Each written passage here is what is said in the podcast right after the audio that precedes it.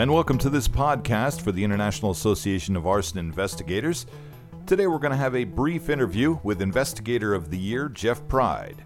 Jeff just recently won Investigator of the Year at the ITC conference at the Rio in Las Vegas.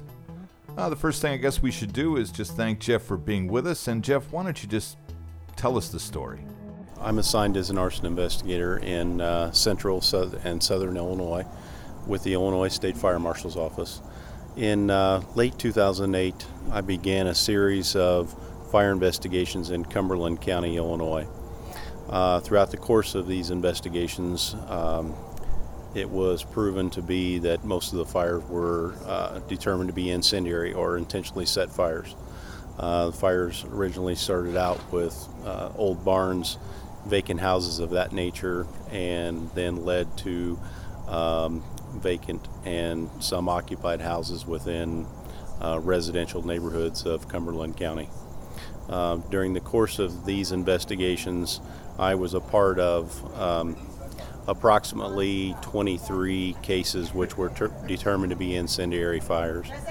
Um, during the course of the investigation, I was able to put together some information and evidence that led me to two possible suspects.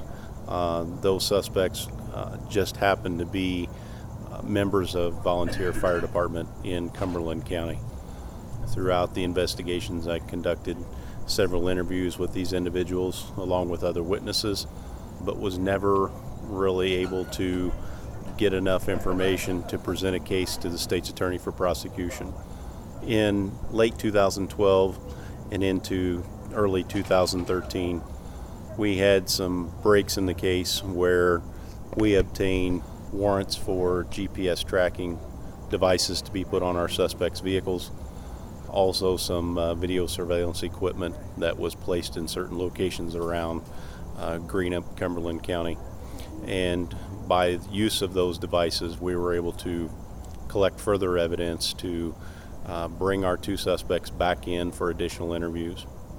Our uh, primary suspect, who was a volunteer fireman in Cumberland County, initially confessed to a couple of the fires, and throughout the course of further interviews, ended up confessing to, to a total of 26 incendiary fires that he was a part of. Also, in his confessions, he implicated his partner as being part of those intentionally set fires as well. As a result of that, uh, we took both suspects to prosecution. Charges were filed. A total of 69 counts were filed against these two individuals.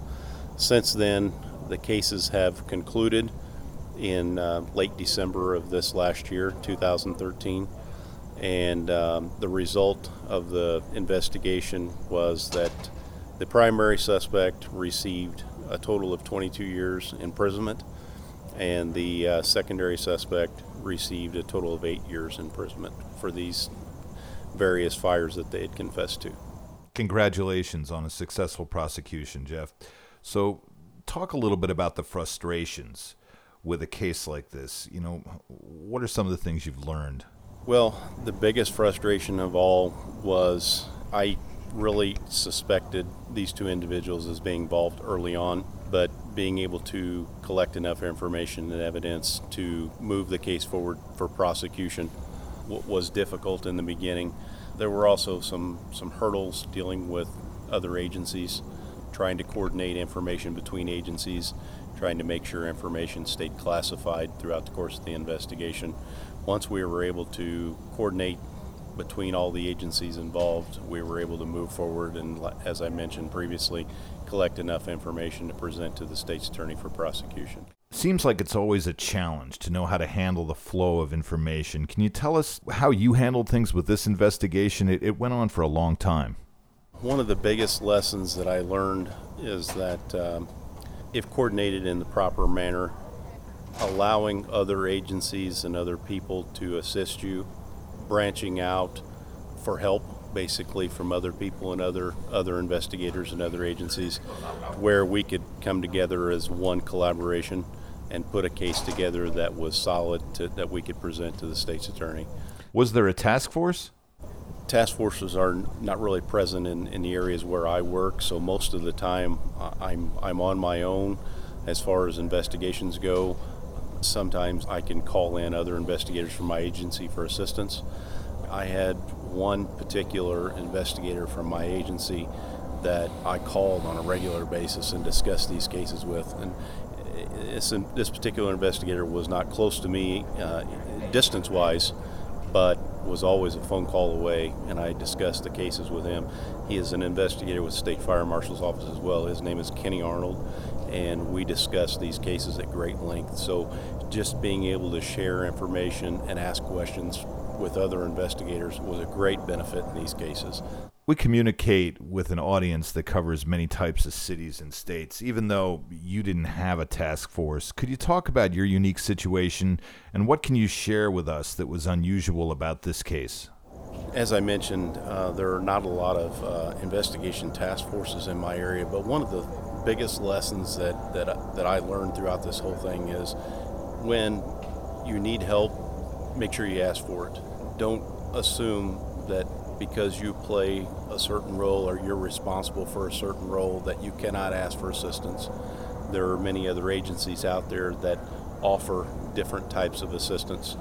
For example, the Illinois State Police was was uh, greatly involved in these investigations, beginning in uh, late 2012 and into 2013. Illinois State Police Special Agent Tim Brown was assigned to the case, who I worked with closely, and he provided great assistance in the interview phase of the investigation. So, one of the biggest lessons that I learned was you could be the best investigator in the world, but there's always someone that can shed something new, can always teach you something that you possibly didn't know. So, the more eyes that are involved and the more agencies that are involved and, and professionals that are involved, there's always an aspect that can be added to your investigation.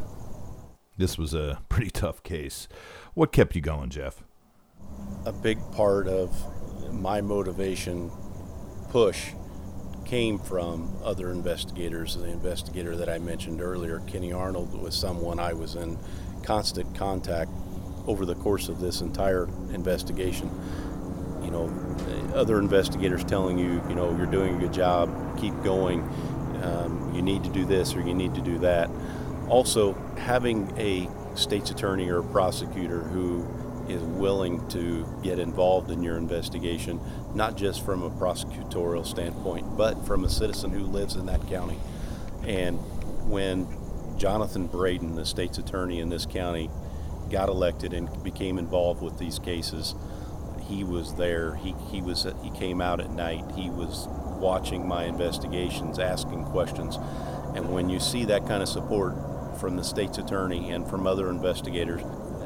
People are relying on you to provide a service. They're relying on you to figure out what is going on with these situations in their hometown. They're relying on you to try to solve this particular problem. So that's kind of the motivation that kind of kept me going. That uh, you know, I knew I was close, and it was just a matter of if I can just get that one last piece of information or one last piece of evidence, I think I can push it over the top. And it was just a matter of the small pieces here and there falling into place until it finally just took hold. Anything that you'd like to add? The biggest thing is um, throughout the course of this, I received great cooperation from my agency, the Illinois State Fire Marshal's Office, from my division manager, Chris Valentine. Um, so I, I'm very grateful to them. Well, thanks very much, and congratulations again on becoming the IAAI Investigator of the Year. For the International Association of Arson Investigators and CFI Trainer, I'm Rod Ammon.